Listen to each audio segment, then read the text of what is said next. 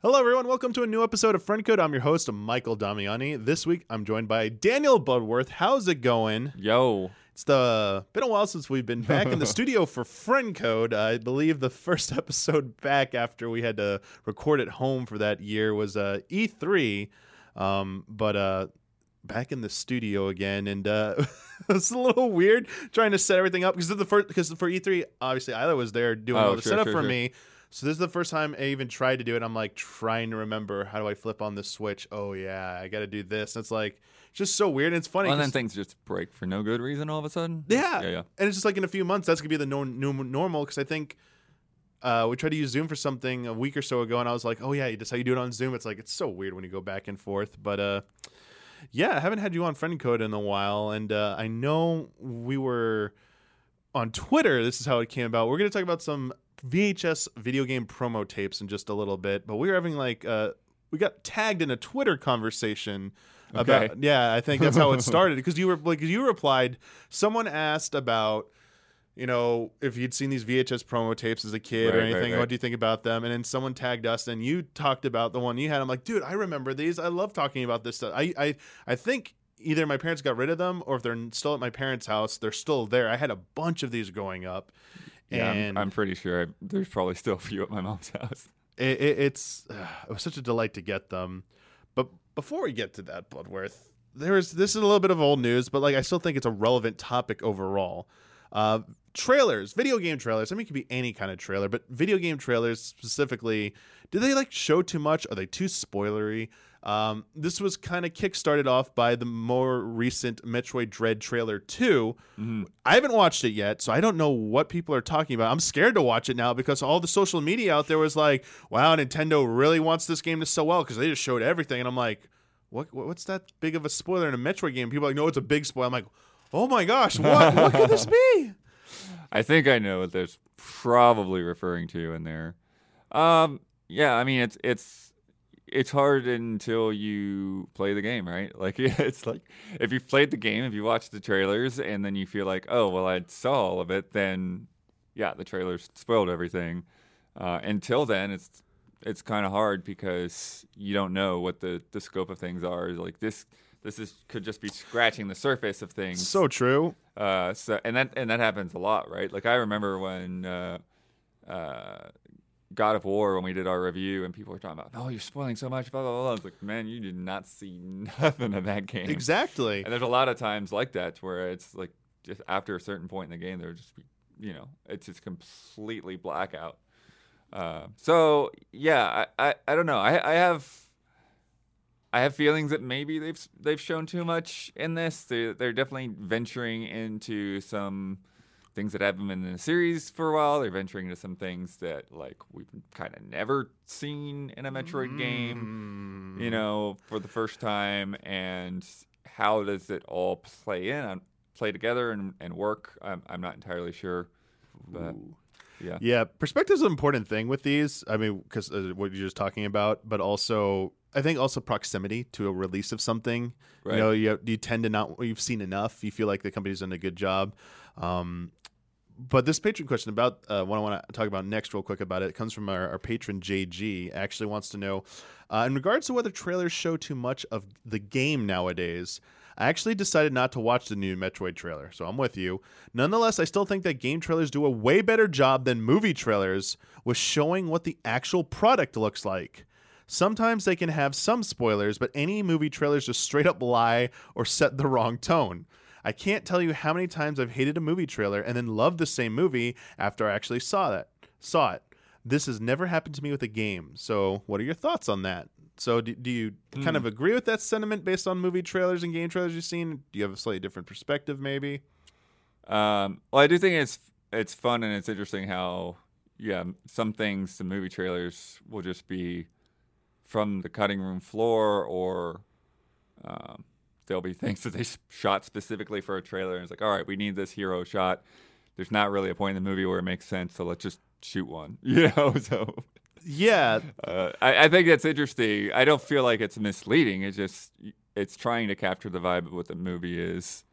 Um, but I, I- I think it's curious what they're saying about sometimes they just get the vibe wrong, and I and I wonder if that's just a matter of just how all of that stuff is set up and just the kind of you know back and forth and um, the Yeah. the, the way things are done and and and film is you know you just have houses where people make trailers and you know they get a separate director to say all right you know put a rock song under that and or they'll tell you exactly what song to use and you just go from there Exactly. I feel like one a movies have been around a much larger, longer, and the marketing machine for them, I think, works in like while there are definitely similarities. I think it works in a slightly different way because also most importantly, movies are a very passive medium compared to video games. So I, I think that their job first and foremost is we need to sell tickets, just like they need to sell game, like they need to sell games. But like I think they've gotten so they think they've gotten so good at, at, at it. The the marketing people, they're like, this is what we know will sell. Focus research shows us this. The demographics show us this. The trailer needs to have this vibe because get them in the seats. So even if they don't like it, we still sold a ticket and stuff. Like they don't care about that. Where I think with a video game, you can't just like show the story for most of the games. You can't just show like a cool looking trailer anymore. It's like, well, you're like, well, what does it play like? You know, uh, there's more questions that you have to answer. So I think by its nature, video game trailers they get like a little bit more into like the gameplay. They show a little bit more of the mechanics and stuff. That's why I think they're a little bit more honest for the most part. Um, obviously, you know, in the past there have been accusations about oh this is from a different build or they made this look better, and well that's the yeah whole well, weird and, thing. and similar yeah. to the cutting room floor thing with Yeah. films you know you get you know game trailers where figuring out they're still figuring out what the game is right Exa- You know, exactly. like yeah. Bioshock Infinite, perfect example of like they had stuff and they had ideas and they decided it's you know we've got enough here that it's going to look good enough to do a trailer and we can start hyping people up for it and they're like well throw that out throw that out throw it out we're not going to Sure. do that. so it's just you know you have to you have to keep the context of how much time is in between a trailer and then when the final game comes out because yeah it you still need to allow the team creative freedom to say hey you know what this idea sure it looked really cool but in practice it just wasn't working Yeah, I, it seems like a cool job. I also don't envy it because it seems like there's so much writing on your shoulders. Uh, real quick from Level Capybara, they want to also know about has a spoilery moment in a trailer ever deflated your excitement for an upcoming video game?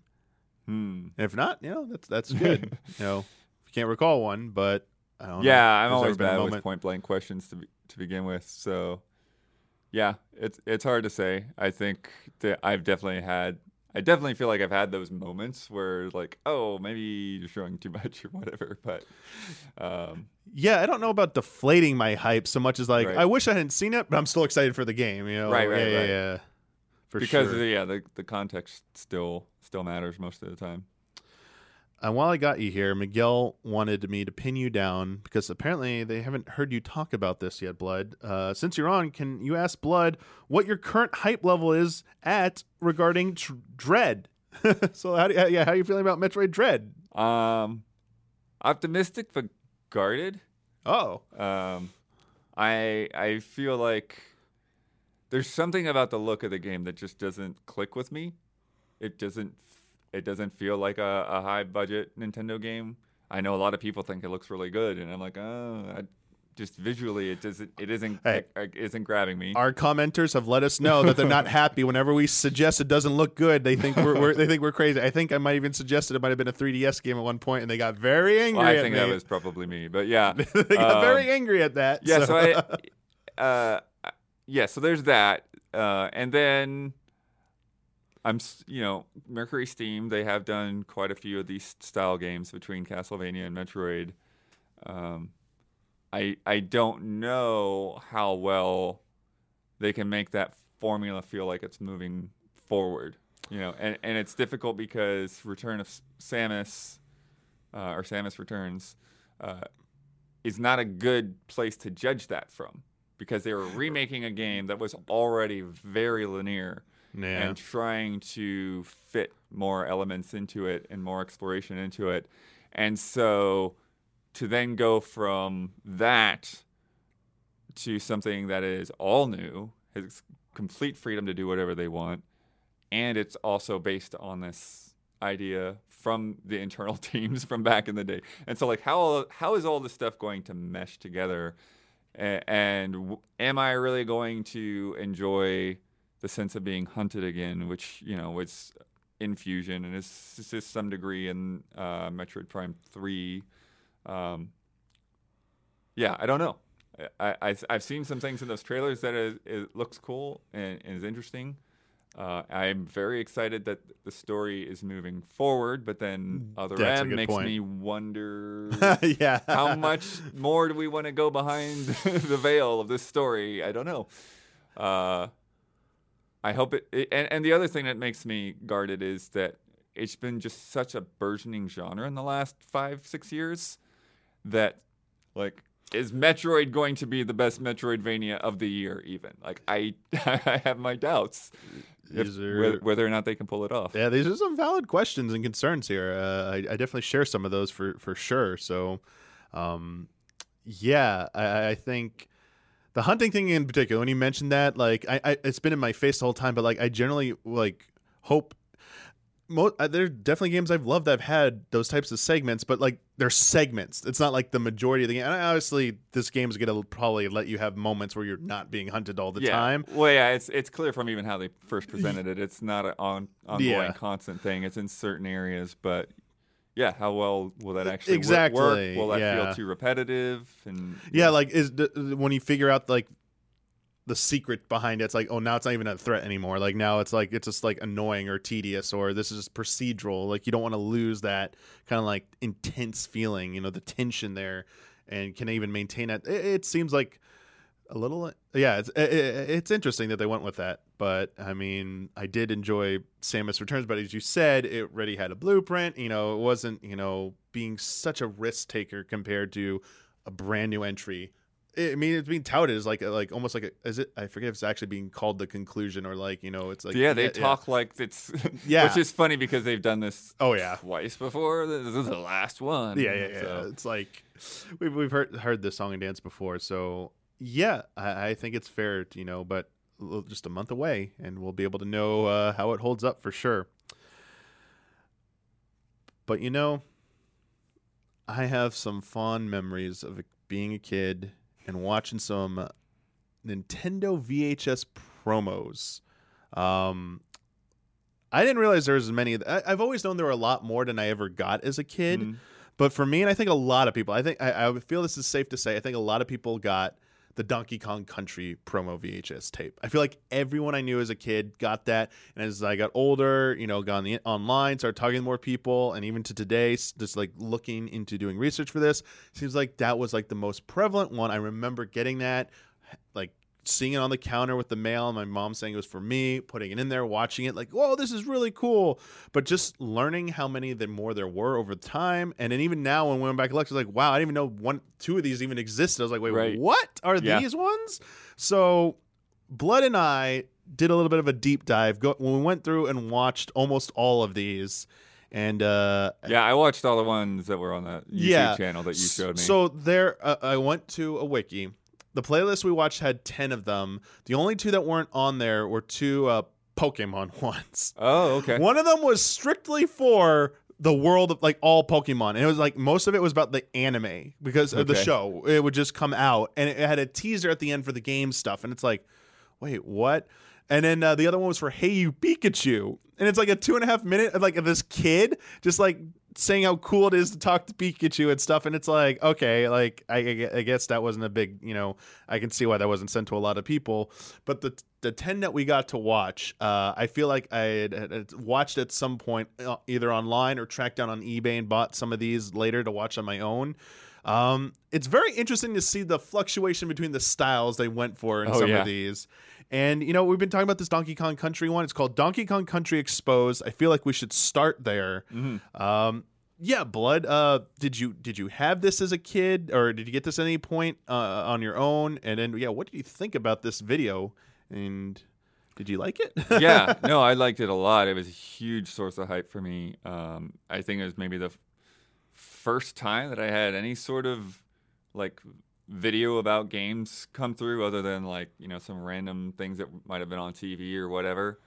Um, the I, I probably got about half of these overall, like Okay. four or five of them, I think that that I had back in the day. Uh, and yeah, and this was the first one, and it and this one in particular, it, like looking back on all these, I think this does like a really good job of feeling kind of raw and behind the scenes and like you meet people that work Nin- Nintendo. Like Yep. Dan Owsen is in here talking about Metroid Dread. He was on the Treehouse Live, you know. First time you've ever heard the word treehouse. Yeah. Probably outside of yeah. Nintendo Power, you know, in, in Yeah. this as well. um, they did do some gimmicky things like having you know bananas all over the place and and and the host was you know at times acting like oh i'm not supposed to be here or be here or be in this area yeah, that area like, uh, come on now. but you know you talk to ken lobb and like every one of these Dude. names like stuck in my head like tony harman and and um, I wish henry sterchi and armond williams like yeah it is the, these guys were like they were Nintendo developers to me, and at a time where we just didn't see that stuff. Exactly. I was shocked. No, I'm shocked now by how in depth of a behind the scenes look they actually gave you in this video. Right. Like going, like you, you told everyone about how like you can't get past the desk at Nintendo and stuff. And it's like, no, we're going in back. You say see- seeing seeing Treehouse, let alone hearing about it. Like getting to like meet the people behind like the the, the, the games and the and the the play testers there and stuff like that. And then like I also appreciated the well, you said it had some like cheesy skit parts like that. They were trying to like lighten the mood.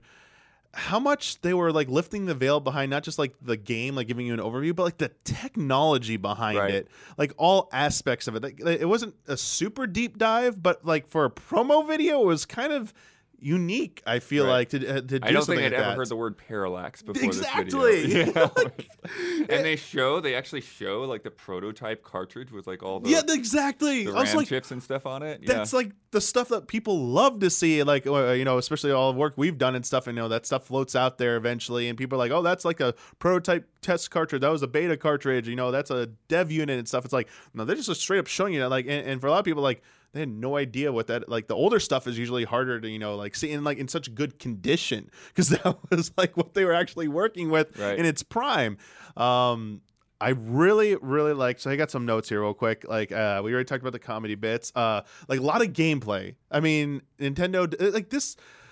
A lot of this stuff I'm gonna say. Uh, eventually, the VHS tapes I think led towards like a style I feel like kind of gets closer to like what Nintendo is has evolved into now. But man, like the, the, these kind of like extended dev walkthroughs where there'd be segments like here's some tips and tricks, here's like overview of levels, here are like mechanic overviews. It was really really nice to see that. Um, I like how they got Tim Stamper on the phone from Rare talking about like yeah they went to like the zoo. Oh, you went to the zoo, and like the guy was like and like talking about like ACM and uh, the Silicon Graphics yeah, guy. th- yeah, they had him in there. l- really Who go- shows up in the, the next videos for a little bit too. Exactly. But I gotta say, like, Ken Lobb is in a lot of these videos, and man, I have to say, after rewatching these, I really want wish there was a way for Ken Lobb to come back to Nintendo because right the- across the street. yeah, the dude is such like a good personality in these videos. The the set because you love music.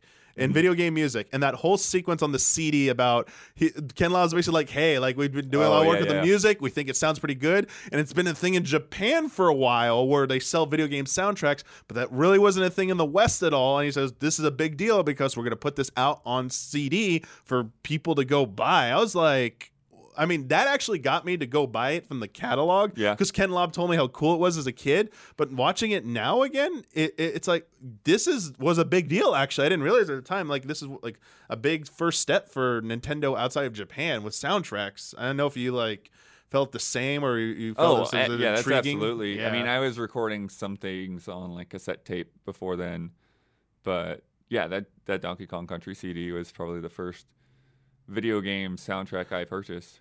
Yeah, it was.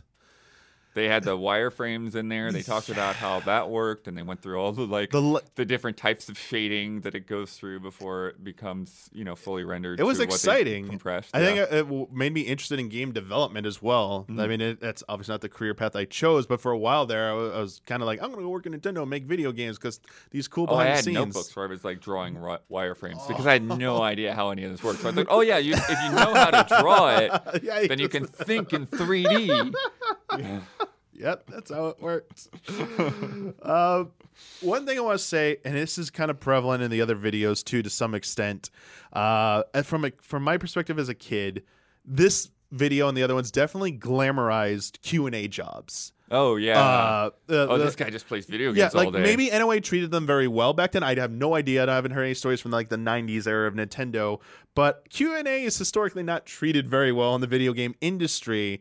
And so one thing I was kind of wrestling with when I was watching is the question of like, this is aimed at like a younger, like teens and younger audience, obviously.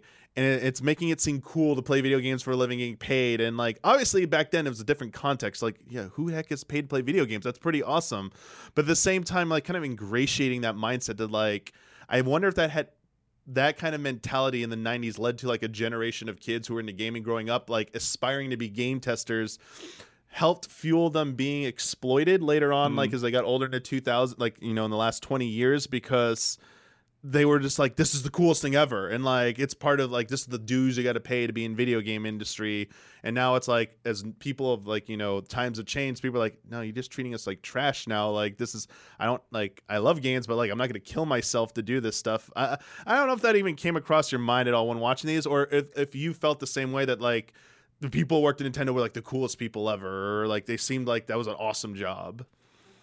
Yeah, I mean, I definitely didn't get the sense that like they led to any of the stuff later because I just think that's just inherent, right? Like people just have that idea, like, oh, you just play video games all day, it'll be you know fun and easy or whatever, and that's you know why you can churn through people so quickly in those in a lot of those companies. Uh, but I do think that you know something that we kind of see through these videos, and I'm like, I'm not sure how many of those people are still there today, but Dan Owsen was still there. Ken Lobb just moved across the street to Microsoft when they got Rare. He, you know, I don't know how much of that was tied to that with you know his relationship, but it's it's interesting that he like he eventually Yeah. kept working on Killer Instinct from an internal perspective and that kind of thing. Um, and you know, even through these videos, you see, you know, when they do bring people back, like Henry and Armond and like a lot of those same guys over there for a couple of years. So they weren't just tearing through people at like a you know a breakneck pace or anything.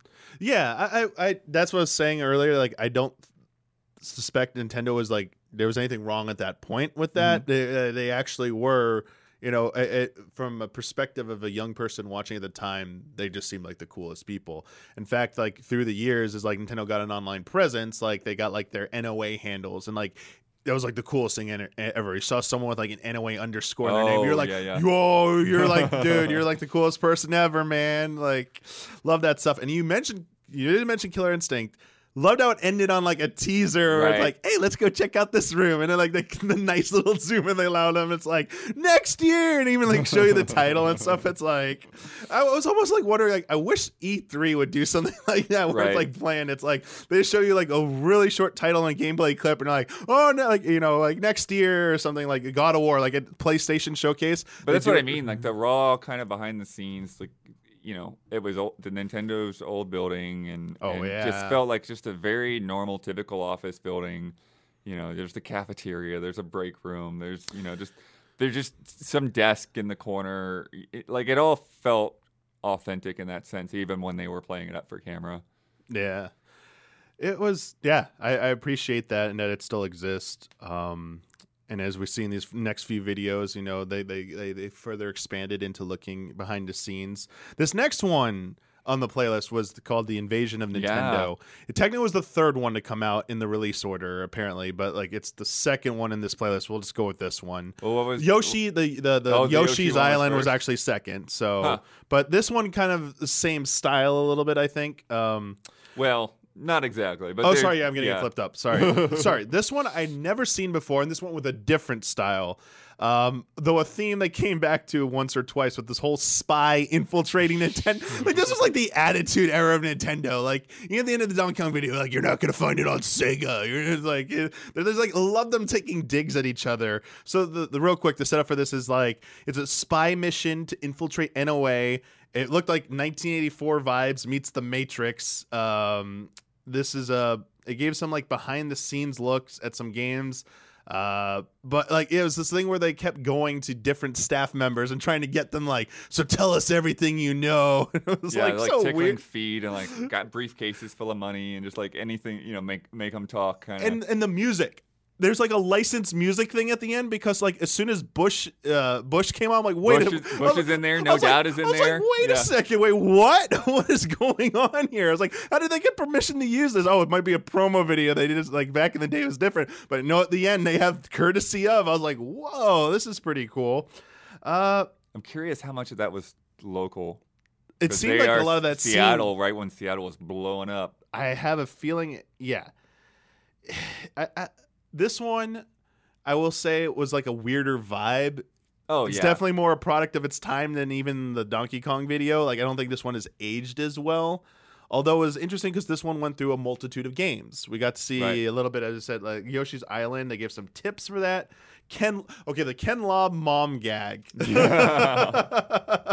that one, like, there was one part that got me to chuckle at the end. What was it? Uh, uh, forget where it was. There, there was a line or something that made me laugh. But they also had something about they they had a uh, Super Mario RPG tease at the end, Mhm. which I was like, this is. Dude, they're teaching Super Mario RPG in this. This must have been so awesome. Why didn't I get this video as a kid?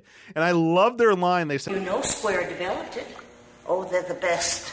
They did Final Fantasy, so you know Mario RPG isn't going to suck. Yeah. Uh, the this one I totally had, but I'd forgotten all about. But yeah, it, it definitely leaned in more on like production bits, like you're saying they had. You know, the, the kind of the briefing room where like the evil mastermind is like tele, you know, teleprompting in or whatever. And, and and I think that might be the same host as the last video, but he's just shaved his hair, um, and he's put on a different voice. Uh, he's kind of through a few of these. Yeah, I, But, th- I uh, think he might have been staff for Nintendo Power because Nintendo Power Could be. produced these Yeah, yeah, videos could for be, them. could be. Yeah, Um, but yeah, they had a lot of the the music. They had the goons going around doing this. Oh, they had the janitors in between. Oh yeah. So you had the two janitors in the break room, the old guys, and then you had the old old ladies as well. Um, they were still calling the Ultra 64 Yeah. the NU 64. And you, yeah, when I said when I heard that, I was like, "Wait, did he did he mispronounce it?" I was like, "No, he's saying Nintendo." Oh, even though the system glamour shot uh, later showed Nintendo 64, like it looked like they actually because changed that's the. the Japanese. Yeah, yeah, yeah. We'll, we'll get we'll get into that. yeah, we'll get into that later. Um, but yeah, so Henry Sterchi showing Yoshi's Island and and tips. This was the thing. yeah, they were still very into like tips and secrets and you know That's this is how people you love. do things. The Ken Lobb part. Mhm. I don't know what your no- notes say this. I wanted to give shout outs to. Oh, yeah. Well, I think for a promo video, the lingo might trip up a lot of people, like an average person. I was shocked at the high level breakdown of like fighting game mechanics that Ken Lobb was doing. It was almost like commentary at a fighting game tournament. And like this is like in ni- early 90s from Nintendo of all places. And I was like, I was like, man, that that that was the moment. I was like, please get Ken Lobb back. I was like, this guy is amazing. This guy is great. I was like, yeah, because he was he was just talking about you know it's like well you you know that auto doubles you know starting up and it's only going to go into a you know a high or mid or I I forget exactly what he said but but, it yeah. yeah, it, it was very technical breakdown. He's talking about essentially like looking for frames. He's talking about how you can do combos that don't use auto doubles so you can throw people off. Uh, and and I ate it all up, you know, like that's I I, I remember at one point when I was in a newspaper and my editor was like, they keep asking for like codes and stuff and strategies, and I'm like, okay, so like I wrote up like a thing on how to get 60 hit combos in Killer Instinct Gold, you know, Nice like- blood. Yeah.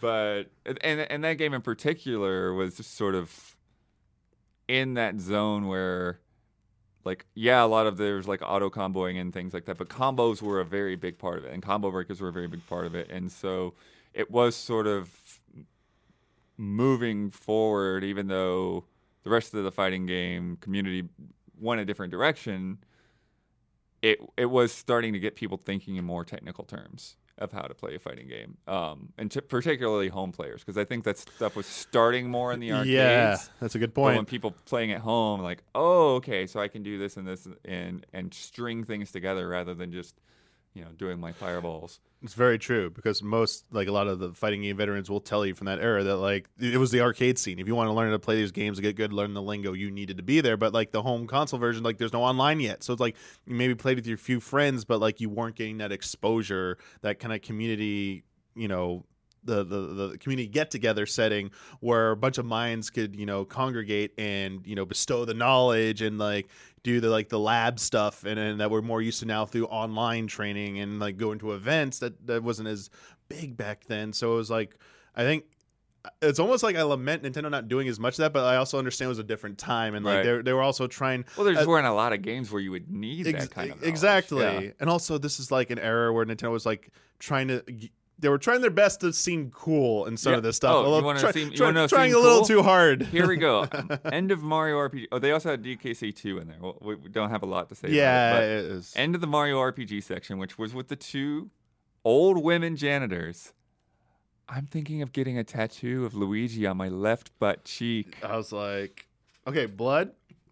That was cringe. There's definitely a lot of cringe in these in some of these videos. I, I know I want to get to it now because while it was I was blown away because I didn't know about this video. I was blown away when they showed off the Shoshinkai 95 footage because that's Yes. rare. That's rare as oh, that's unheard of. And to I'd be in a pro- buried so in a promo this, video, yeah. like that's great historical archive footage right there. And I was like, my like my eyes just lit up. I was like, this is excellent.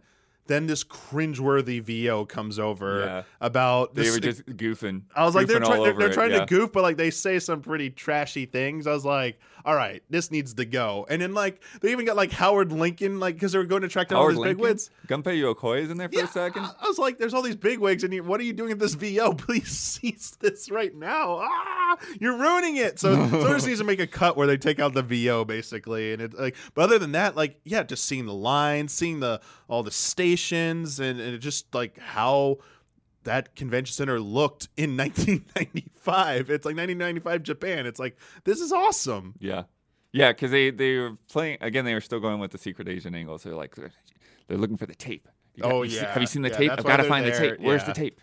You know, and so they talked to that Silicon Graphics guy from the last video. He was in there, um, and uh, yeah, and then and then what was really funny to me when they finally showed the tape. It was like the N64 on a pedestal, Yeah. and then a bunch of screenshots you'd already Yeah, seen from Nintendo Power. Nintendo Power screen. was all I was still. like getting so excited for like, are we gonna see real gameplay footage? I was like, "Dude, this is gonna be good quality. It's like, oh, it's a screen. angling them over and over. And this one's zooming in a little Uh, bit. I was like, the limitations. They're, they're yeah, Yeah. got, got a little too greedy there. Um, but yeah, I think it was worthwhile to see some of that like archival footage. Um, but uh, as we said, like these promo videos were definitely going for themes to like carry, you know, like skits. Right. This is why we'll get to it a little bit later. I, I I I feel like some of this stuff, like one of these videos, I'll say, see which one you thought I was the one I'm gonna say, felt like almost like an easy update episode. but I could see the genesis of like directs and some of like you know like the, the, like I feel like somewhere when they were making the decision to go to like or ditching live press conferences, someone's like, hey, like they were looking at all their stuff. Someone had to have mentioned their VHS tapes, like not as cheesy as this, but like, hey, they worked back then, like. Maybe we just modernize them for a new, like a new time and a new audience. Like this is what direct should be, and like no one else is doing them. Uh, I know Nintendo was the only one doing VHS tapes, but they seem to be the one that putting out the most of these back at this time period, especially in North or in the U.S. at least. So Yeah. it, it's interesting to see. I feel, yeah. A Journey Through Yoshi's Island is the next one, second chronologically Yeah, released. This one I did not know about. This one I, I did not know about either whatsoever. This is one of the, uh, the other ones I didn't know about. Apparently, it was sold in stores, Yeah, there it so was. they didn't get mailed out to people. So there's some interesting ones we'll talk about later. Some of these were even exclusive to certain. Like one was Right, exclusive to Blockbuster to rent at Blockbuster. one was a Toys R Us exclusive. So yeah, they, they did. one, yeah, we'll get to it. Yeah. But there's some interesting things here, Bloodworth. I noticed about Yoshi's Island, um, Super Mario World 2 Yoshi's Island. They said it was four years in the making. So thinking about Oh, like an old, yeah, like an like people like to. Wait, no, I think they were just. I think they said that because Mario had Mario World had come out in '91. Oh, so they weren't talking about development time. Okay, I don't think they were okay. actually talking because I was gonna say, development wow, that, that even from back then, I that's, think a, that's just that's a long time. marketing speak. Yeah. Uh, the pronunciation of the uh, they said Kamek. oh yeah. Uh, I was like, "What? What'd you say? Kamek? is, is that how you say it?" I was like, "Apparently, '90s Nintendo of America, that is how you pronounce it, Kamek." Uh, I like that we got a lot more behind the scenes looks at Nintendo headquarters. Yeah, we, we got some arcade. They had a little arcade in the office there. At that oh point. yeah, that was very cool. Um, Ken Lobb again with the technical breakdown of uh, the, the the the backgrounds. Oh Uh, yeah, I, Morphmation. morph. I love that. I was almost hoping he was going to do an explanation of the 3D that's not 3D because I don't know if you saw that came out recently that the 3D objects in Yoshi's Island are not actually 3D models. It's some crazy thing going on that's really technical. Huh. That's really that, uh, that someone like the video that tried to explain it, and even it doing its best, it's still a little confusing. So but they're not polygons. Apparently they they're- sure look like polygons. apparently they're not. and it used the FX chip. apparently they aren't. Huh. Uh, or at least some of the effects aren't like uh, those aren't actually 3D models whatsoever.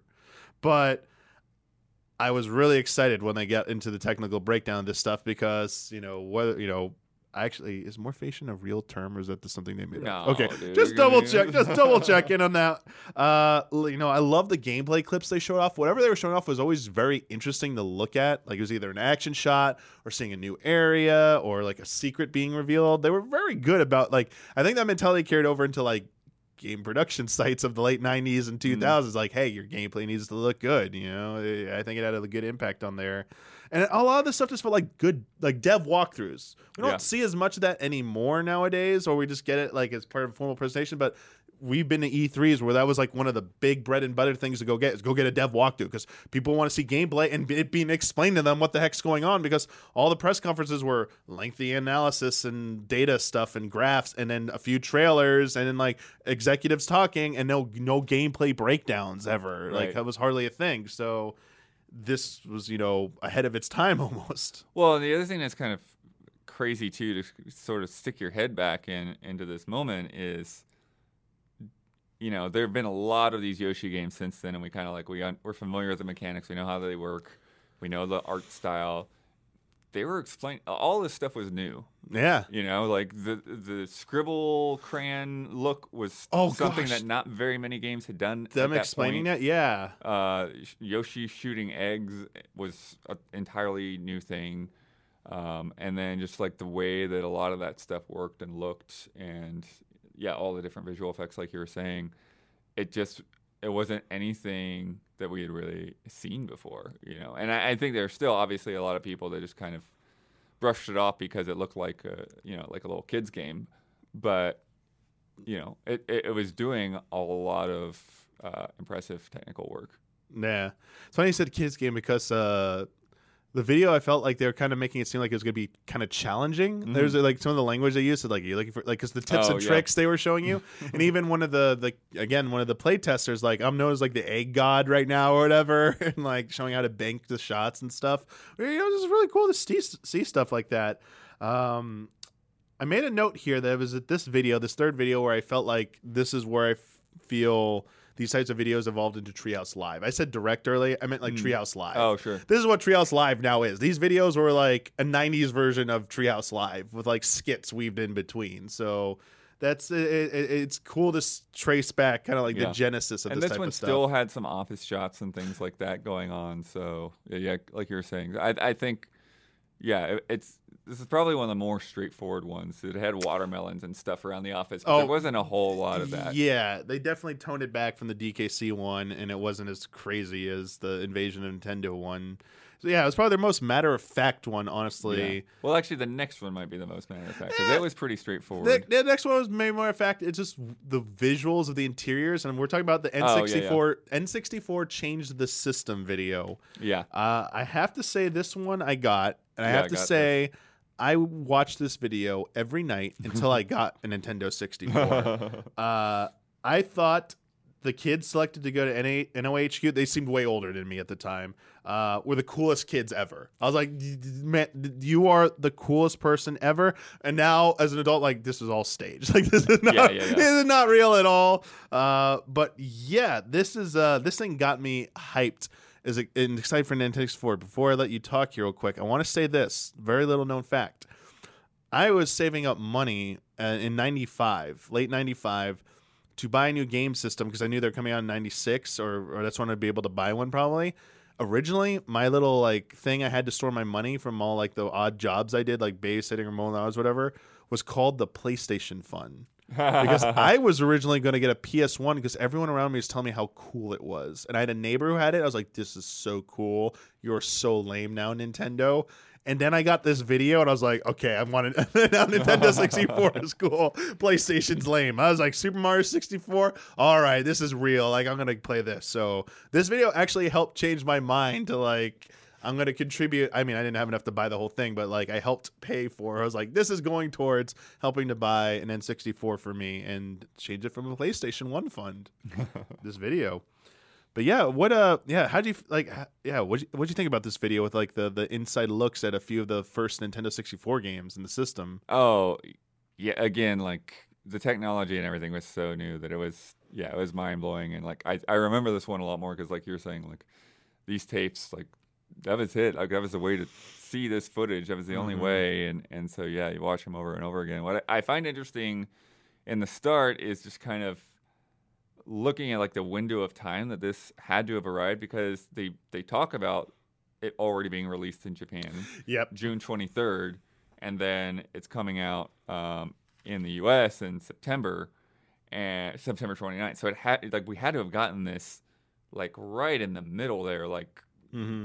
July, August. Like there's not a lot of time Yeah. in between these two things.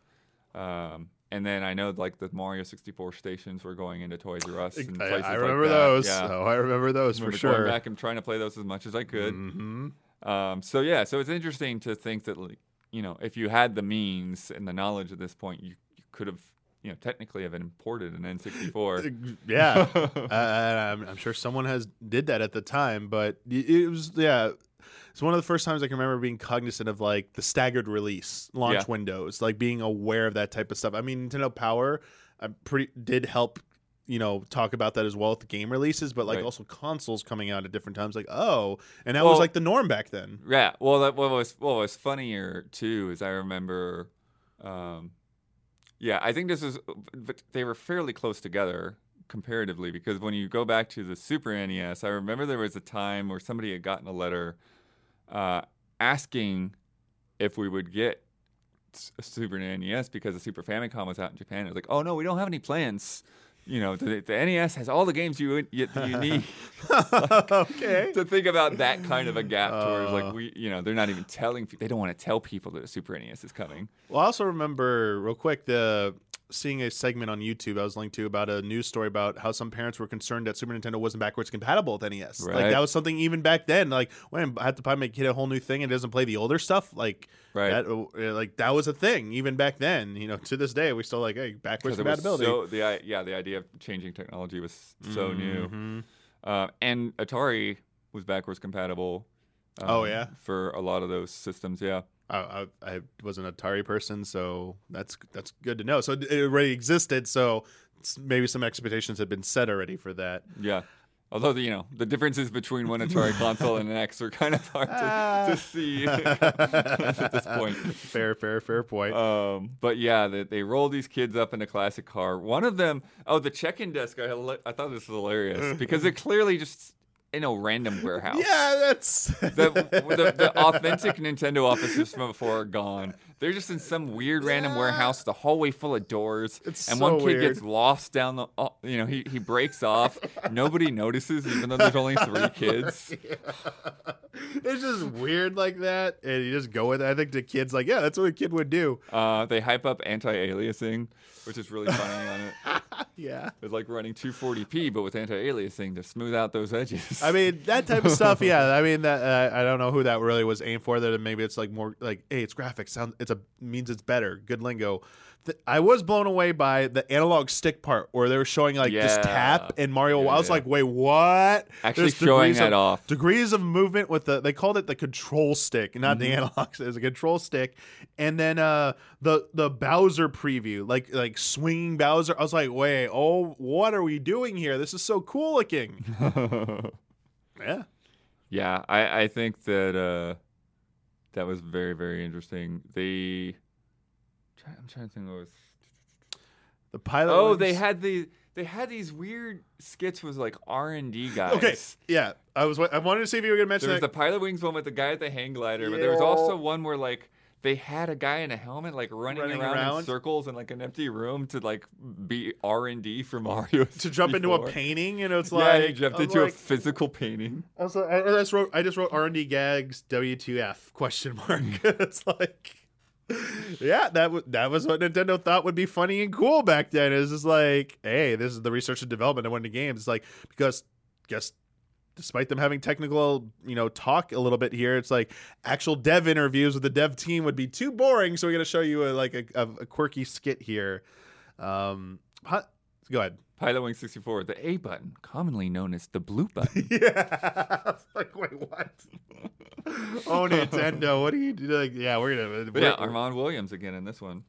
So three years in a row, he he he managed to get in there. yeah. The it was nice to see him back. You know, the showing off the gameplay, a little bit of a tr- uh, tips and trick segment there. Yeah, he really does talk about like secrets in Pilotwings and that kind of Yeah, thing, the- and, shows off the the later unlockables. The cannonball, the cannonball thing was like level. It's like, oh, that's gonna be probably cool. Um, it was interesting they went with uh, Shadows of the Empire. oh yeah, for big, for big deal. for the big deal because a it was. Uh, I knew Star as a kid. I knew Star Wars was big. I had seen the original trilogy like on tape, tape or VHS or DVD, TV, whatever. But obviously, I wasn't alive when they came out. Um, but it was approaching the 20th anniversary, so like I think the, the being '96 is one just a little bit before. Getting Star Wars, hey, it's a huge property. It's a new game with like it's no like I mean it's based on uh, the comic or whatever. No, It's the was a novel. novel. Novel, sorry. I don't know. That was like a cross media thing that they like. It wasn't like one was based on the other. Like they came out at the same time. Yeah, I'm a little vague on that, but like I remember being a huge thing because it's like, oh wow, this is a brand new Star Wars game, and uh, yeah, they what they showed off, I think you know at the time, I thought it looked cool, like seeing speeder bikes. The Hoth level, like yeah, like that's exactly what you, you want to be in the snow speeder going Yeah. around and with the tow cable. It's like you're playing that in 3D. It's like okay, this you know going through the the the, the Hoth base, you know shooting stormtroopers. It's like well, and flying spaceships in the asteroid field and going into the cockpit and like it's like the, the, like they hit all the right notes. I feel like, and Yeah. it seems so cool. Well, and that was what they were, yeah, really emphasizing. There's just a variety of that game, you know, and, and even now, like you look back at everything there, and if, even if it wasn't the best that it could be, it was doing a lot for, you know, uh, essentially a launch game. You know, it wasn't right at launch, but it was Yeah. there very soon after. Um, and yeah, to have flying levels, to have the speeder level, to have uh, the snow level, and the first person, or not first person, but third person shooting. I think you can go in first person in that but not not walk around the whole time maybe. But anyways, Yeah. the shooting levels um, and have all that stuff working and running in the same game. Uh, pretty impressive. Pretty impressive what they did with Shadows of the Empire. Um, and then oh yeah, they they did this I think in another one too. It's like wait, there's more. Oh, not, not just another. This I wrote down like, guess what's at the end again? Another. There's more montage, Right. sizzle reel, of whatever. but they show a lot here. Yeah, Kirby's Air Ride, Cruis'n USA, GoldenEye, Body Harvest, Wave Race 64, Super Mario Kart R, Blast Corps, Star Fox 64 with the old logo, uh, and then some sports games like uh, Ken Griffey FIFA and uh, Wayne Gretzky Hockey. And then because this was very, very, very promotional, Mm-hmm. the date, 199.95, change the system, and then Killer Instinct Gold. yeah, Little, gold little hidden tease. sig- segment at the end. Like that. You had to wait a little bit, and then it came on. I mean, it, it's interesting because the criticisms leveraged at Nintendo 64 for why it lost the market share to to PlayStation and Sony. Uh, people accused of not having enough games, not having enough third party games on there, and you look at something like this, and you actually look back at some of their output. It's like they did have a lot of games, especially when we get to the sports one. It's like they had a ton of sports games on the Nintendo 64 as well. I think. It came down to there were just certain hits that were only on PlayStation. Oh, yeah, yeah. I mean, was- the yeah. RPG factor. Yeah, yeah. you And know. losing Square yeah, to to Sony was another big one for that time. And not uh, a lot of fighting games either. You had Mortal Kombat and Killer Instinct, but yeah. you know, there there wasn't. Yeah, there was a lot. Like, there's just. It's it's funny because like on its own, like the Nintendo 64, you know, seems to have quite a good number of games, but then when you look at PlayStation, it was just like a flood. Exactly. You know, and, and and with a lot of things like the the CD based stuff with all the movies and and that level of graphics. Yeah. it was there was a lot. I mean, it's a whole other topic, but it Yeah. was clear to see. But like at least at the outgo, they were trying their like they were trying their best to show that they had a lot of games for it. Um, and one of those in the sizzle reel, as you mentioned, Star Fox 64, would be the subject of their next video. Yeah. Just called Star Fox 64. I tried looking for like a title of it, just called Star Fox 64. Um, this one I actually did get as well. Yep. Uh, Got this at- one. at the- Watch this a lot. at, yeah, at the time this was my favorite one. Like in terms of thing, watching it now, not so much. It's a little cheesy. Yeah. Uh, this was another one that played into the spy angle. You have like the Sony and the Sega people like dropping in like or in a van, and they like. Nintendo test pilot guy parachutes into the front of Nintendo headquarters, walking in in the jumpsuit with the Star Fox logo. I want that thing. And then they just stroll up and they're like, "Hey, buddy, you got the time?" And he's like, "Yeah, uh, hey, aren't you?" And it's like It's this ch- comical, like fake Italian they're like, accent. it's like like I don't know if it, like what it's referencing specifically, but I feel like it's referencing like some old TV show or like yeah, it- or it's, trope it's or like some something. kind of like mafia goon kind of. yeah, like Three. Stooges almost like weirdness. it's just like, and then yeah, they interrogate him about Star Fox sixty four, and well, how they don't really interrogate him so much as they interrogate a Mario doll. Oh well, they they have yeah. So they're interrogating him, but they have a Mario. Mario's Sorry, they're head torturing the doll, in interrogating a vice, him. and then they start like cranking it and squeezing his head. It's like, no, leave Mario out of this. Leave Mario. And then out his of and then like he, you know, it's like. Oh, I I can't tell you uh, this, or, or Bob's gonna kill me. It's Yeah. like, oh, and Oh, then really? so they they disguise themselves as pizza Pizza delivery guys. and go to the world of Nintendo. It was kind of like the it was kind of like a lobby area in the old Nintendo building. Yeah. Um, and then they like and Bob Bob is there, but I think everybody in this is an actor. I don't think there's a single Yeah. real like Nintendo I tester like or anything they like shifted that. away, Yeah. starting with this one. They shifted away It from was using all like a weird gimmick. staff. Um, It's funny they kept going with this spy stuff because it's like makes Well, you you- think in pop culture that the point the, the, the point about the spies though that's very important to note in this one because the the first spy thing we had with the invasion Nintendo they were just kind of like yeah, just generic secret agents. This when they literally have a guy in a Sony shirt and a guy in a Sega shirt. with a megaphone. Uh, it, it- it- like it makes it would make you believe that corporate espionage and like heated rivalries were like common and like and it was like serious. It's like serious business. But like nowadays, it's like they're all kind of friends with each other and like they say nice things in their like their press conferences about each other. They even talk about they even work with each other. But like I wonder if this like this is definitely like the console war fanboy era. Oh, like yeah. fanboy war stuff. Oh, like yeah, it was and talking about Saturn. Oh yeah, I was totally sure. feeding into that stuff for sure. um, The Rumble Pack. you didn't tell them about the Rumble Pack, did you? Oh, you did. You did just now. Or I forget what they said in response. He goes, "No, Bob, you did." Ever. he goes, "Uh oh." he's back on the couch. The jump pilot guy is eating pizza. Oh, this is good pizza. um, I liked how they called Star. They labeled Star Fox 64 as a cinematic gaming experience. Cinematic, coming from Nintendo for Star Fox from Miyamoto.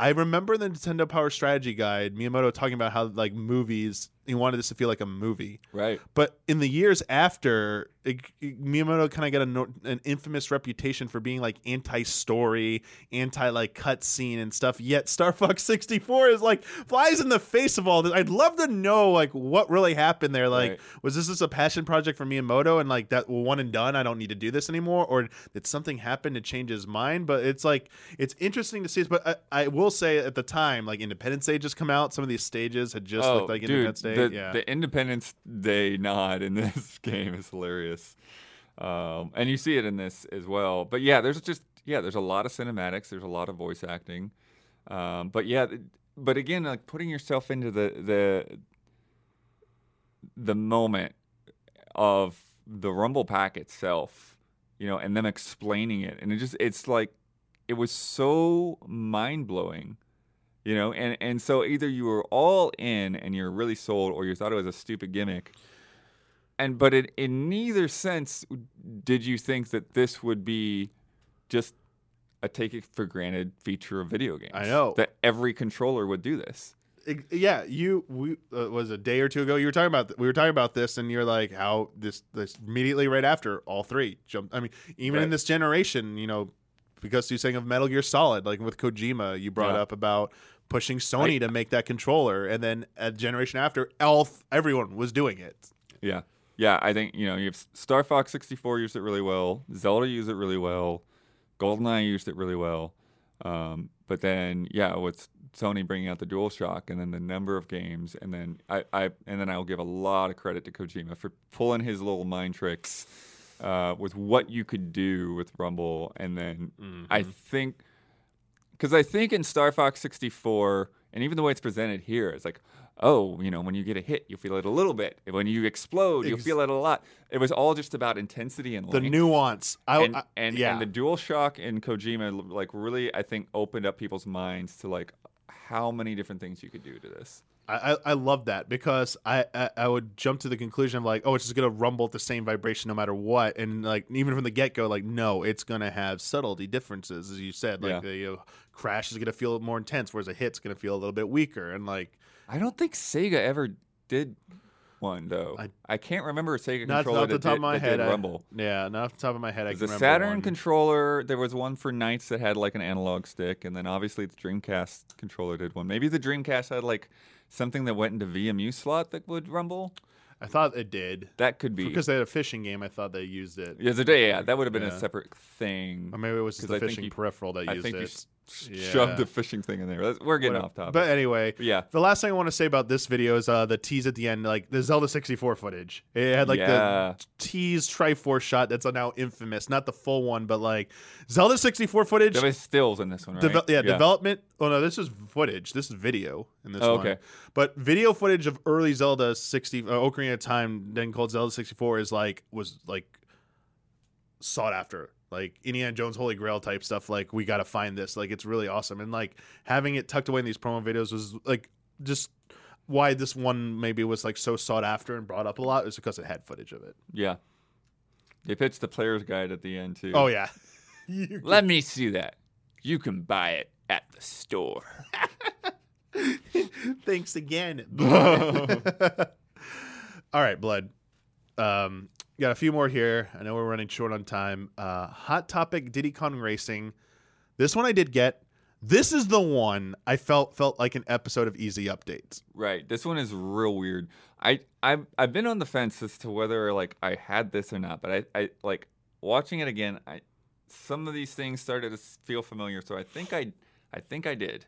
I just I think because it was so bad, I didn't watch it the way I I- watched I- the others. Okay, I agree with you. I didn't watch it a lot. I, I think it goes way too hard on i its concept. Um, in fact, I I don't think it works well here. It, it, it- I don't think they've told you much about the game at yeah, all. because it, it overpowers. It's overbearing. It's more about the skits in the in this like storyline between like the the news stories than the actual gameplay. Like they finally get to some like gameplay points. It's just they don't do enough. If they'd like balanced it out better, I think it would have ended up being a much better promo video. I mean, it also has a montage at the end, like everything else. But otherwise, I think this is one of the worst videos they made. Honestly, Yeah. unfortunately. Yeah, because it was like they they they get they went with like this news program idea, and then they would just like cut to like on location reporters, and the one guy's in like a full body cast, another person's in a tree, another person's in a swimming pool, and like it was just constantly looking at these different sets rather than you know looking at the game. Uh, and so it becomes really distracting because I think they are talking about the game quite a bit throughout, Yeah. but you're just your, your brain is somewhere else. It's just hard. Yeah, it's hard to focus. I, I don't know what they're really going for. Those there's weird '70s like aesthetic going on too with some of the room designs. It was just it's kind of all over the place, honestly, in my opinion, and definitely one of the weaker ones. Um, this next one, though, might have been in response to that because they stepped away from live action segments altogether. In this next Yeah. one, Nintendo 64 introduces three new ways to bring it. There's a video that focused on the Nintendo 64 sports lineup. They were trying to show that Nintendo had sports games on it. Covers MLB baseball featuring Ken Griffey Jr., 1080 snowboarding, and NBA uh, Kobe Bryant and NBA courtside. Yeah. All three games, which I ended up getting as well. Not because of this video, because I never had it, but Yeah, I didn't. I didn't know about this video either. In 1998, yeah, I, I was, was graduating high school, but then so, um, but yeah, so it's interesting because I think this is presented much differently than any of the previous ones, to Mhm. where it really is just the games and a narrator. Uh, and they even do like little play-by-play, Yeah. stuff, which I really appreciate. Yeah. just like we're just gonna walk you through the, what how this game plays. Yeah, I, I think that one actually worked pretty well. Um, I, I enjoyed it. I mean, I could tell like they were trying, but like at the same time, it's like this is all this needs. You know, this would be weird to have skits or something going on here. Like maybe they had a Ken Griffey Jr. bit in there, but like like had Yeah. had, had him in there, but that would have cost a fortune. Um, They hyped up the controller and what you could do with it, as well as four player. Four player split Yeah. screen. Like that was the biggest thing through that. And like they kept showing a bunch of games, especially in the montage ends. Like a lot of these games you can play four player right there with sports games, which are meant to be played with Yeah. like multiplayer. especially NBA. Yeah, man. yeah. Uh, I, I and like right when Kobe Bryant was first on the scene, exactly. Nintendo had this was a snagged him. big Yeah. get for them. Like, you know, young player in the NBA. I mean, Jordan and Shaquille O'Neal were like the two like other biggest people at the time. I would say, and, and like being marketing for video games. And it's like, oh, we got Kobe Bryant, and Kobe Bryant would be go on to be huge. And yeah, I mean, he didn't stick. It wasn't as many games for Nintendo as Ken Griffey. I think Ken Griffey was there a little bit longer because also their partnership with the Mariners at the time, but. They, they, it wasn't for a lack of trying. I feel like Nintendo with their sports division and, and trying yeah. to like, well, they even yeah, you see the logo, the Nintendo Sports logo in there, and yeah, yeah, and they do show off, like you said, they do show up a lot of sports games towards the end. they, they got a lot of third party games that are on Mm-hmm. both systems. I mean, uh, like I remember playing this heck out of Wayne Gretzky 3D hockey. I like I love that game. Um, there it, it, it Blitz NFL Blitz, but it's like again, I, that was not. As we don't need to get into, it was not the reason why Nintendo fell behind its competition. Uh, it was just like it was just like you know to put it bluntly like it was more of like a marketing and image problem which you know as you can see some of the misses in some of these videos is like sometimes nintendo didn't really know how to present themselves like they, they, they have great games but how do you present them in a way that like gets people interested in them and sometimes the simplest way is the most effective where i think this video you know you know, you know like i'm not i'm, I'm the more the sports guy here but like i don't uh, particularly play a lot of sports video games Right. but like I was able to enjoy this video. I was like dreading it when it came up Yeah. in the queue, and I'm like, oh no! But I was like, ah, this was not so It was, bad. it was actually really good. Yeah. And and yeah, at the time I was definitely playing more sports games than I do now. Um, things weren't weren't too crazy or complicated or Yeah. yeah, you could just pick up, you know, it didn't matter what it was, you could just pick up and play that with your friends. Uh, got three more here quick. Uh, Banjo Kazooie: The New Adventure begins. I didn't have this one because it was only a blockbuster. Yeah, this is weird. I There was some scheme where like you rent this and then you'd get a there was like you would if you rented the game from Blockbuster, then you would get a coupon to buy the game somewhere else. Like it was weird. I don't. Yeah, I, I, I don't remember that part, but I do remember renting it because I wanted mm-hmm. to check it out, and I remember being blown away because I I couldn't remember the name as a kid, but you know Jon Lovitz being the narrator, a famous actor. Oh wait, it was actually Jon Lovitz? Yeah, that's Jon Lovitz. It really is him. They got him. I thought they got somebody to No, so it imitate sounded like it is actually Jon Lovitz is doing it, and it, it's there's no live again, no live action with him, but he's just like narrating it like a game developer walkthrough, but a little much more personality and flair, and throwing in some jokes and one-liners in there. It's like That's funny. this, you know, I didn't hate this actually. I thought it was like pretty okay for what it was. Uh, you know, a nice overview from uh, you know, of the game. I mean, it, I think if anything, it showed too much. It showed like every level. I Oh think. yeah, they like walked you through every world. yeah. I Uh, didn't care about spoilers. the the thing that I thought was interesting too is this is the first time that I noticed it in a way that uh, the editing really lined up very well with uh, the stuff that they were talking about and the jokes even. Yeah. You know, he'd make a joke and then you'd see a visual gag on the screen that kind of like fit along with it. And like, man, somebody really like put their time into to e- either like going back and capturing after they wrote this narration or just making sure all that stuff lined up really well. Yeah.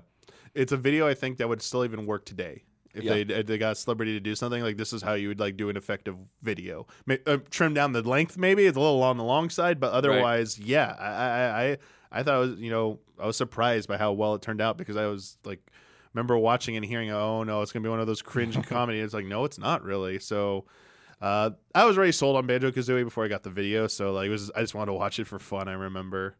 The uh, the what was funny to me here too uh, in the tips, They, they tell you to write down everything that the good Yep. witch says. like, oh yeah, Oh yeah. not the best part of that game. Trivia quizzes in a rare 3D game. Yeah. Uh, the montage on this is very interesting as well. Uh, Turok 2, yeah. F Zero X, uh, F1 World GP, Ocarina of Time, which I think is the first time that they've shown that with the name. Yeah, uh, but it was like n- footage we come to like it's normal footage now, so it's not as rare. Yeah, But yeah, nice but I mean, it, it, at the time. Yeah, Yeah, at that yeah. point, we finally got to see like the final game. Uh, Twelve Tales Conker, Conker 64. six, yeah, before it got its Attitude Era, Bad Boy Conker. This was the innocent Conker.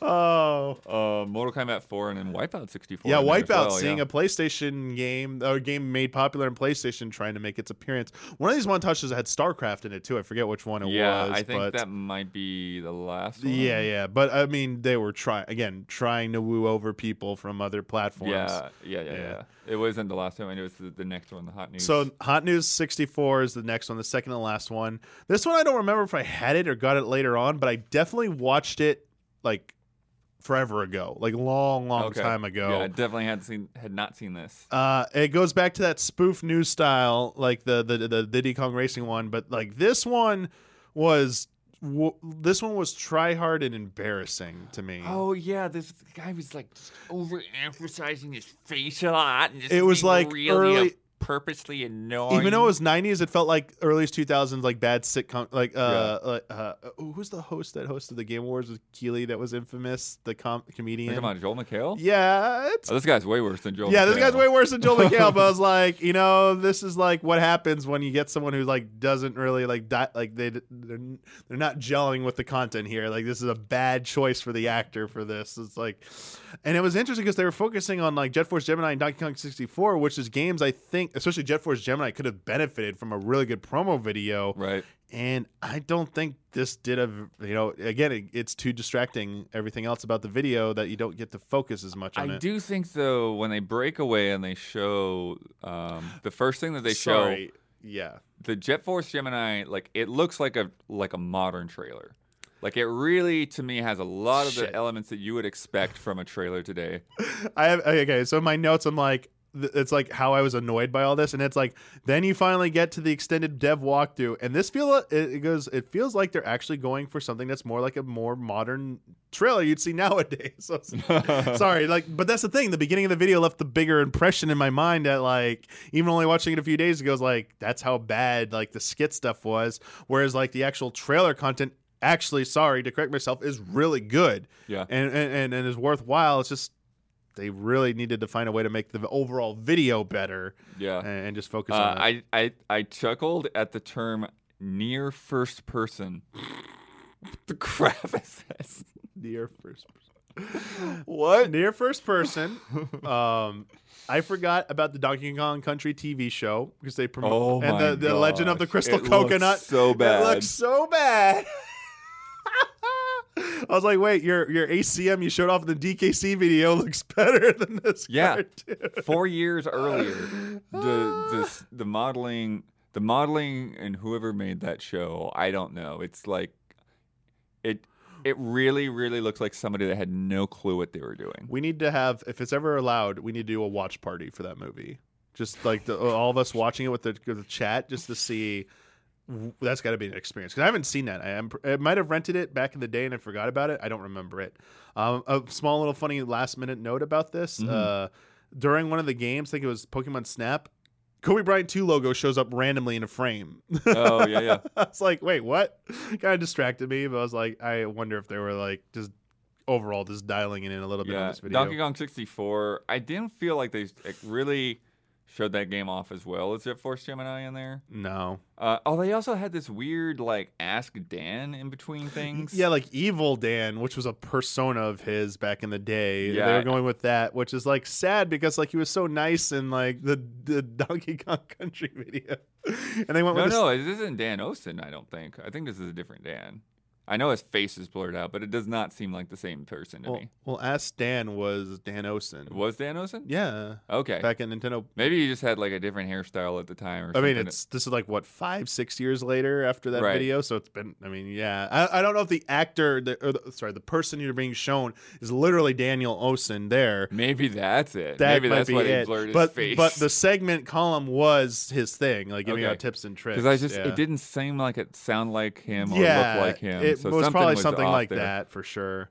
But those were a little like And the emails weird. were totally fake. Oh yeah, it was like come Yeah. on, like again. I wonder if this is in response they were falling so behind for for Sony. They were just trying anything at that point just to like seem cool and hip. That they were we gotta try anything. I mean that like, like some of their promo campaigns and that like spread uh, time period leading into GameCube. It's like you know the Who Are You or whatever things. Right. Like what is going like what is going on here? But Another Yeah. cool montage though at the end. Yeah, that's Uh, the thing they do. They do cool mon. uh, No matter what, you could expect a cool montage at the end of all these. They were all really videos. brief though. That's the only thing Yeah. that's a, that's kind of a bummer. But they at least showed you the names of the games. But yeah, Sizzle Uh, reel. Mario Golf in there, StarCraft 64 in Yep. there, Pokemon Snap, Duke Nukem. Duke, yeah, the Duke I think Nukem. f- I forgot came out on N64.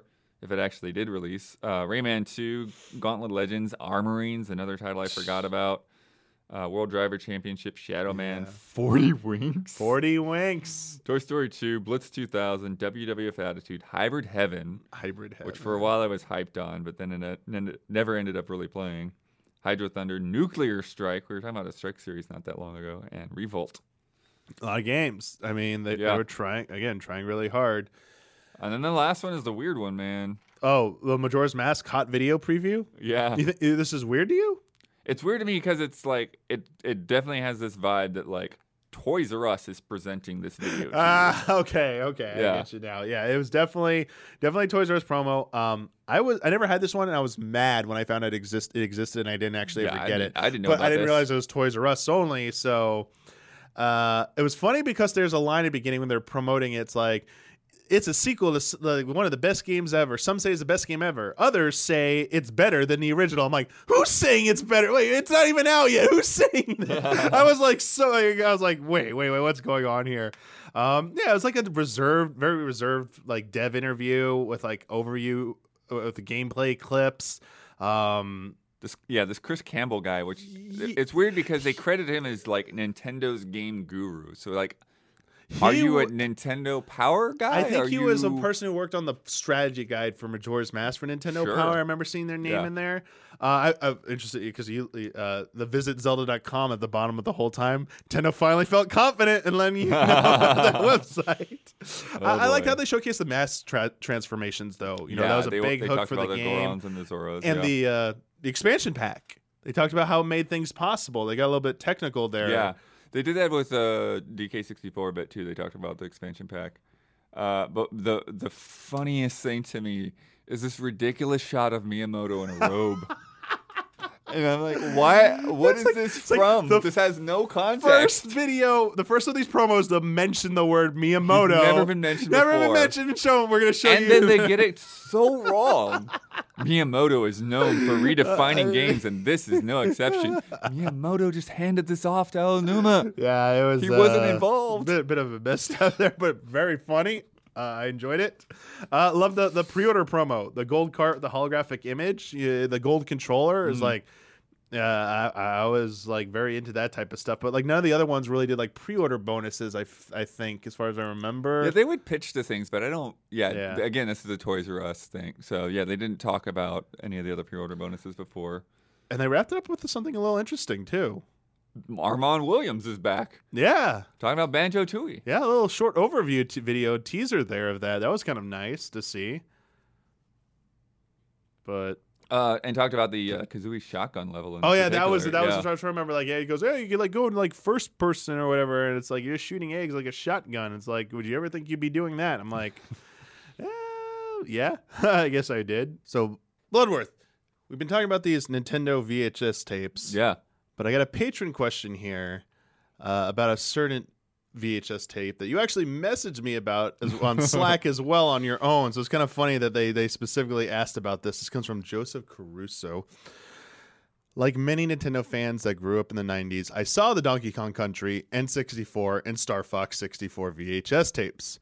But I vaguely recall a friend of mine had a tape about the development of Final Fantasy VII. Oh yeah. Do either of you have experience with that one? I'll never forget how impressive that game was in almost every one when it first came out. Love and respect. Yeah, I got that tape too.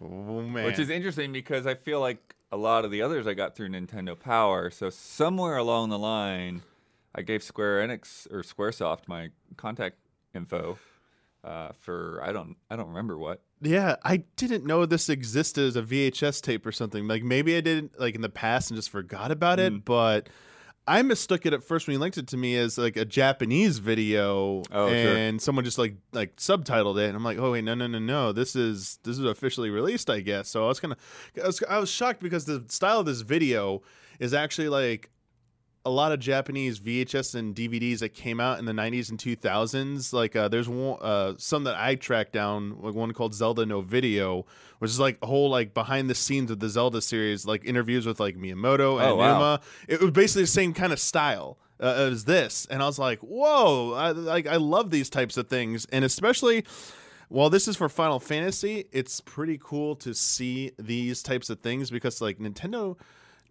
ha- at that time really didn't do stuff like that. I feel like so it's kind of cool to see a Japanese developer Right. giving you this kind of like access. Yeah. Well, it, yeah, I think that's the thing because if you're saying there's some things in Japan, like I could see that, you know, like in, in, in Japan they were doing this kind of thing, but in Mhm. America, all the ones that we had just talked about were all, uh, you know, essentially testing and localization staff. Uh, it's with probably the exception of like Dan Owsen and, and Ken Lobb, who had kind of bigger roles. Um, whereas this is like, no, here's this is Sakaguchi, here's Kitase, here's you know, ev- you know, not everybody, but there's a lot of people yeah, here. Um, Uematsu's in there, you know, Yeah, talking they- about you know how they can do the music differently now that they have, uh, I think 24 channels on the the PlayStation compared to like eight or something on the Super, Super. Nintendo. Yeah, and so it's just, it's really cool, and it and it starts off with just like kind of a big old hype montage of all the CG cutscenes and everything, and, and a bunch of press quotes from previews. I'm I'm assuming because I'm like, wait, this is before the game came out, but you're giving me a bunch of press quotes. What are, these Yeah. Um, and uh, I- I- w- one of the things I wrote down there: a generational leap across three CD-ROMs. Just really hyping up the fact that I like needed all of those. Yeah. I mean, they included the the trailers at the end too, the infamous trailers that made it like a movie production. As Oh, well. yeah, yeah, yeah. like a cast of thousands. Yeah, like, that's that. yeah, because the TV spots were hilarious. yeah, the TV spots. It's Like more than 200 animators and programmers, which are, the interview kind of like contradicts earlier because they're talking about a staff of 100. yeah. So I'm like, how did what, which, huh? I think they were like the TV spots were obviously to like inflate the the Oh, the- the- yeah. yeah make it hype basically. And as a kid, it, million dollar it worked. I was jealous. of- over two years in the making Yeah, man, they were with a cast of those. thousands. What is the cast of thousands referring to? I don't know. I don't even know if There's there's one thousand there's no characters in Final Fantasy. Seven.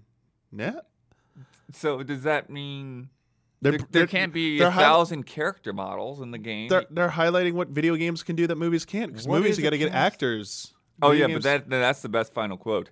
They said it couldn't be done in a major motion picture. they were right.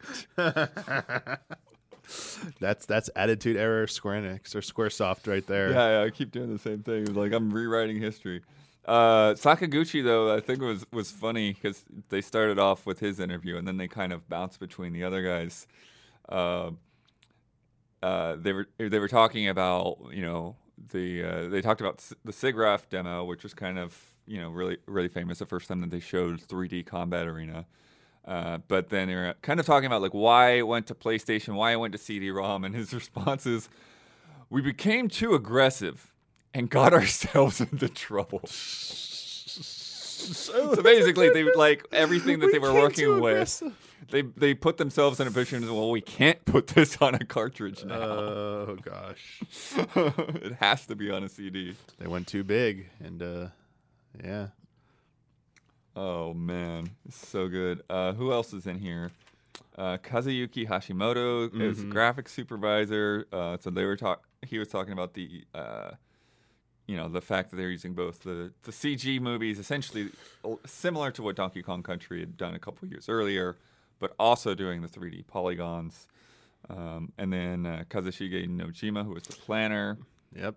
Um, Also, and then yeah, they had multiple people kind of like they would ask a question, they would bounce bouncing for, back and forth between multiple staff members and into uh, into their insights.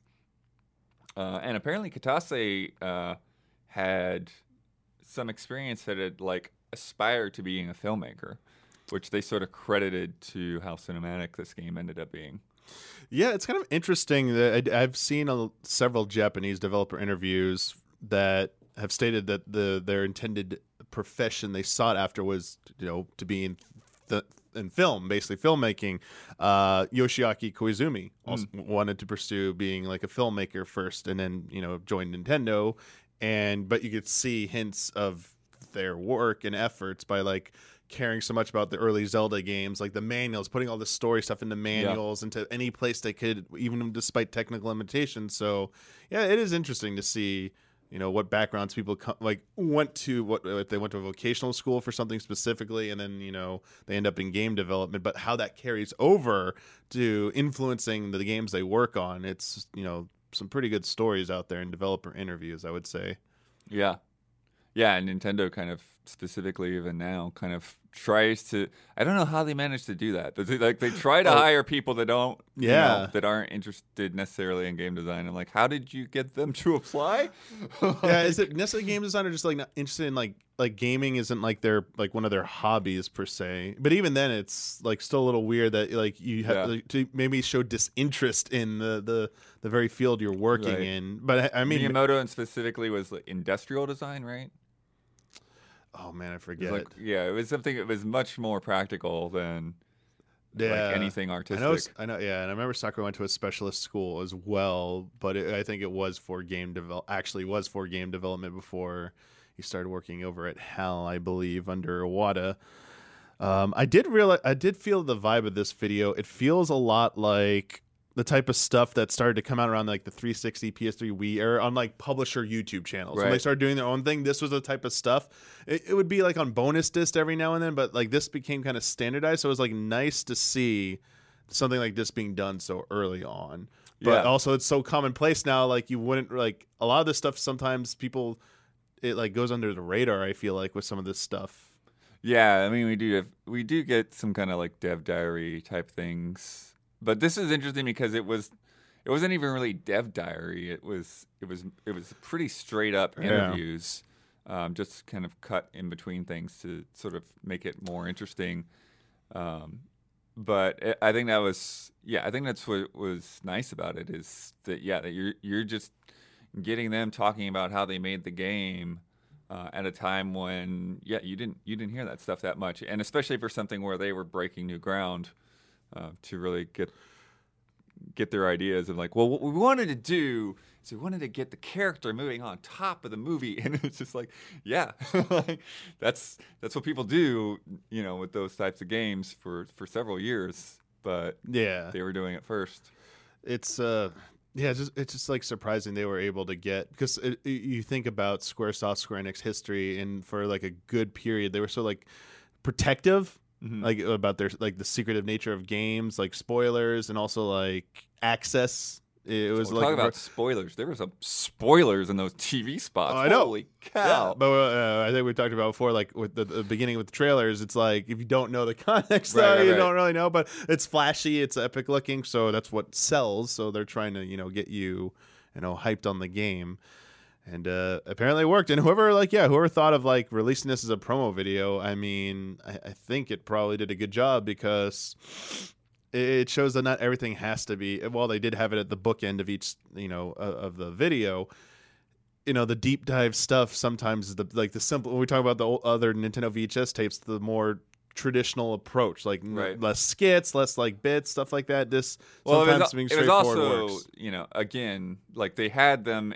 they had these in them in like these dark, dramatically lit rooms. it's like, Um, yeah, it's like you would never see that anymore. it's That- really funny. That is like a '90s thing. Like nowadays, it'd be beautifully lit, like very clean looking. Like But white background. you know they they were on people long enough to establish who it was that Yeah. was talking, but it's Final Fantasy VII. The game just speaks for itself. Just they just keep rolling B-roll, and even when it repeats, it's like that's fine because you'd never seen a game look like this before. It was just on a whole nother level. yeah.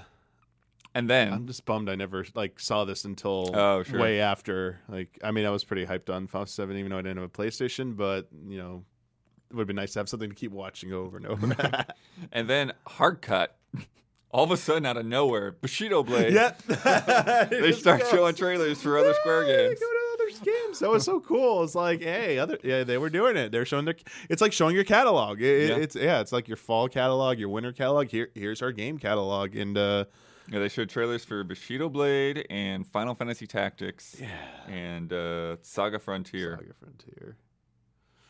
Before that, they went, the TV spots were at the very end after that for Final Fantasy VII. I'm trying to think of any other like promo VHS tapes. Like I, I I'm struggling to think of anything because I, the Final Fantasy Seven one, you know, I didn't have originally and became aware of much later, and even with the Nintendo ones. But I I I, I didn't look into this obviously because like we were a little crunch for time with like Easy mm. Chillin' and, and and this week. And I wish I had more time to dive into like what did like Sega do any of this type of stuff like Right. it's Sonic like it feels like, like there should have been a Sonic or uh, maybe not like maybe they were trying to PS1 started getting into it with demo discs. that's yeah, because involved Yeah. into that, but like specifically like VHS promo tapes. It's like I, I did see there were there's one in the UK, or at least one in the UK, and one in Japan that were older than both of the Donkey Kong Country Hmm. ones. But I didn't actually watch them. I just saw that they existed, and it's it'd be very interesting to see if there's a video out there that actually covers the entirety of like video game VHS promo tapes. And it's just like you know has Right. has anything we missed and. uh yeah, it, it, as it evolved, as I said, like it became like included like demo discs that had like trailers, and like even Nintendo was doing that. Like uh, they'd have when you found out what game were you showing me, where you had like a second disc. Oh, Uh, I think it was Mario Kart Double yeah, Dash. Mario Kart Double Dash. disc in Yeah. Like that, that became a thing even with Nintendo. So right after N64 era, it's like here you go. Like we're gonna start including these on like disc as promo disc type things. So magazines doing it. I, I, that all worked. That was a big deal, and people have very fond memories about these promo disc and trailers from back then. That I don't, you just don't see that anymore. You know that it's a it's a bygone era that just Right. things moved. Yeah, it's it. like if there's a demo, it's sort of expected, and you Mm. certainly don't see people like really hanging on to it and thinking about it a lot. Yeah. I mean, with the internet now, it's just like you can't keep like the information will spread so fast that like it Right. kind of becomes like a flash event that's like here and gone. Where back then, you know, even with like the early internet's like the, the, the things just spread at a much slower pace and, and compounded with that is the fact that like stuff was maybe only in Japanese like a lot of these games you know these promotional stuff was only in Japan only in Japanese and then like very few people could even understand it that would get it over here and then like time went by and people like oh did you catch this cool video that was in Japanese about this game? Like wait wait what? Oh that's cool. Someone translated it. And you know more in, like all these old dev interviews that you know get translated that you know offer new insight into behind the scenes of games and you know just generally that stuff is like that's like what's left i think is like undiscovered like promo promo video or an undiscovered interview in like a lost magazine that, that was never very popular is like the only thing that kind of evokes the same kind of feeling for me i guess. Yeah. Well i have a patron question here to wrap this up blood. Um and we're gonna go with uh we're gonna stick with the trailer theme for this one. This comes from raul what were your favorite smash brothers trailers? Oh man, I gotta, I gotta think. Snake is is got to be the top. ooh snake for brawl Yeah, that was a because that was the un, that was the first that was the first trailer which was interesting because if i remember this correctly it wasn't in their e3 thing it was actually shown at like afterwards like it was like put online like there's a Right. round table and then Right, the trailer right, came out after and it had like the whole thing with snake it's like uh, Snake, where are you right now? You've been in- recruited to Smash Brothers. I'm doing reconnaissance. Nah, nah, nah. Yeah, because I was walking around their booth and seeing that, and I was like, "Wait, this wasn't in their presentation. Where did this come from? This is so cool." Uh, I, I think that's up there. I think that Brawl trailer was like definitely up there. Um, some of the DLC trailers, Blood, have been pretty impressive for me. Um, I mean that, that I mean the, it's about I guess it's more about like excitement. Like Sephiroth, it was just like so well done, and like the working in like the memes and like the callbacks, like Sephiroth Yeah. stabbing Mario like Advent Children style, but it's really Yeah. just like oh yeah, and the Castlevania one was Oh, so man, the- good. Yeah, like yeah, Luigi getting scared. Ridley. Ridley. Oh man, I just the thing is, ex- except for Pac Man and Mega Man, I don't remember any. The Wii U trailers were like doing CG, but Hmm. for some reason, the Wii U ones don't stand out as much. Even though I know there were some good ones, it's just so weird. Because Cloud was also that's where Cloud got his trailer. King K. Rool is still this one. no? King Rool is for, Yeah. for for Ultimate. Uh, so is Banjo Kazooie. Um, we still got one more left. No, Got one more left. One more chance for a best of trailer there. Man, even like the melee intro was so like iconic to me. Like seeing Oh, all that stuff yeah. in CG rendered, like in a like uh, like because GameCube came, like oh cutting edge like visuals in Nintendo game or Nintendo console.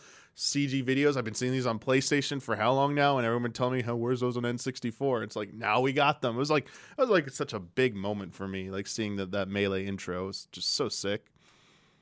Yeah, the amount of detail that when when you go when you look back at like the models and stuff that were in the N64 game, and then you look at the trophies and, and the character models and in GameCube, it just it's such a leap. Yeah, It- it's like I still see it even to this day. I know it's not it's harder to see as time goes by, but I like I can still remember t- like what I felt like seeing that for the first time. It just was so so impressive. And that was less than two years.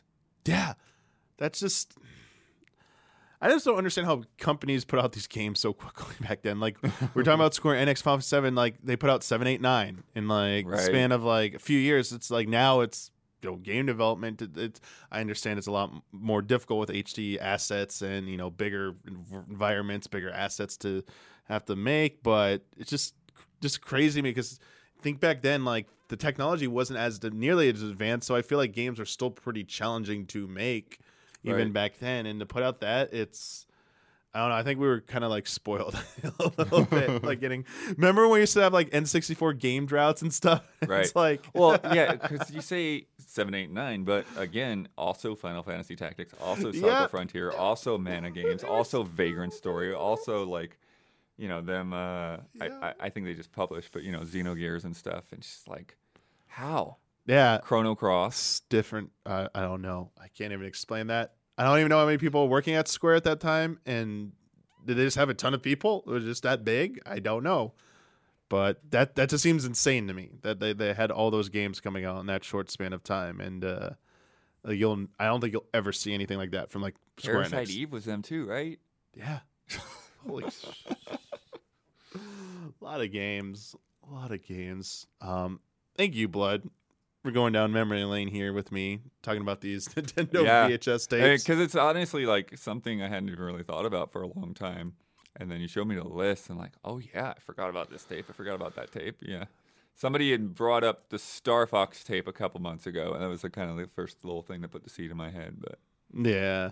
I, I I feel like I've always talked about the Star Fox one and then just love like thought the gags were like really funny at the time and now just looking back it's like seeing it recently yeah they're a little, a little they're super cheesy but it's like there's some still some charm to it so I, I still appreciate the still appreciate enjoyed most of them though. Some of them definitely have aged pretty poorly But yeah, if you're in the, the comments and there's a, a VHS promo tape that's out there waiting cover, or if there is a good overview video out there from another content creator, you know, link that in the comments. Let us know because I'd love to check those out. I want to have a little bit more time uh, some point this week. Uh, thank you, everyone who submitted questions for this episode of Friend Code. Um, if you are a $5 and up patron, you can submit questions for consideration. Uh, I'll make that post the week. Actually, now it's the week before we're recording. I've done better, done a Oh, better cool, job cool. of getting these up much earlier, uh, so you have a lot of time to get those in. So thank you to everyone that. Also, uh, your five dollars, you're part of the early access tier. I apologize, this one was not coming to you as part of the early access, just because of like being on the heels of Easy Chillin'. But Yeah. most episodes do come a bit early for you. So thank you, everyone. Uh, we also got some shout outs for the month of September 2021. Got them right here. Uh, so special thanks and shout outs to El Thanis, Greg the Dark Knight Kettering, Caleb Togi Crawford, and Nick. Shout, Shout out. out. Thank you so much. Yeah, man, VHS tapes. Uh, whew. What's funny is I'm glad they're all digitized on the internet and on YouTube now because I don't have a VHS player Right. anymore, even to play any of this stuff. So I mean, I do, but it's been so many years since I've used it that I kind of don't trust it right now. Like, I'd have to like Hmm. f- find something that I don't care about and test it. And it's like, okay, make sure this plays. But then even so, like, well, if, if it breaks, does it break because of the player or does it break because it's old? yeah, Because I definitely have some things I should probably digitize, but yeah. Yeah. I will say the one thing I do lament is, uh, but you know these are on you know archived pretty well now digitally. It's I still would like to go back and at least watch one of these on an actual VHS on a CRT. Oh, because I think like it might look a little bit better than you know. yeah, yeah, definitely. But I Yeah. think they did a good job. What I Oh, think's yeah. funny is there's one point in one of the tapes where there's kind of like a like a white noise, like uh, you like you're getting to the end of a tape. And hmm? now that it's been digitized, then I was like, oh, that's an artificial effect that they put Yep. intentionally in there to make you yeah. so that you know you would think it was done, and then they put the teaser after it. Oof. Well, until next time, everybody. May the way of the hero lead to the Triforce.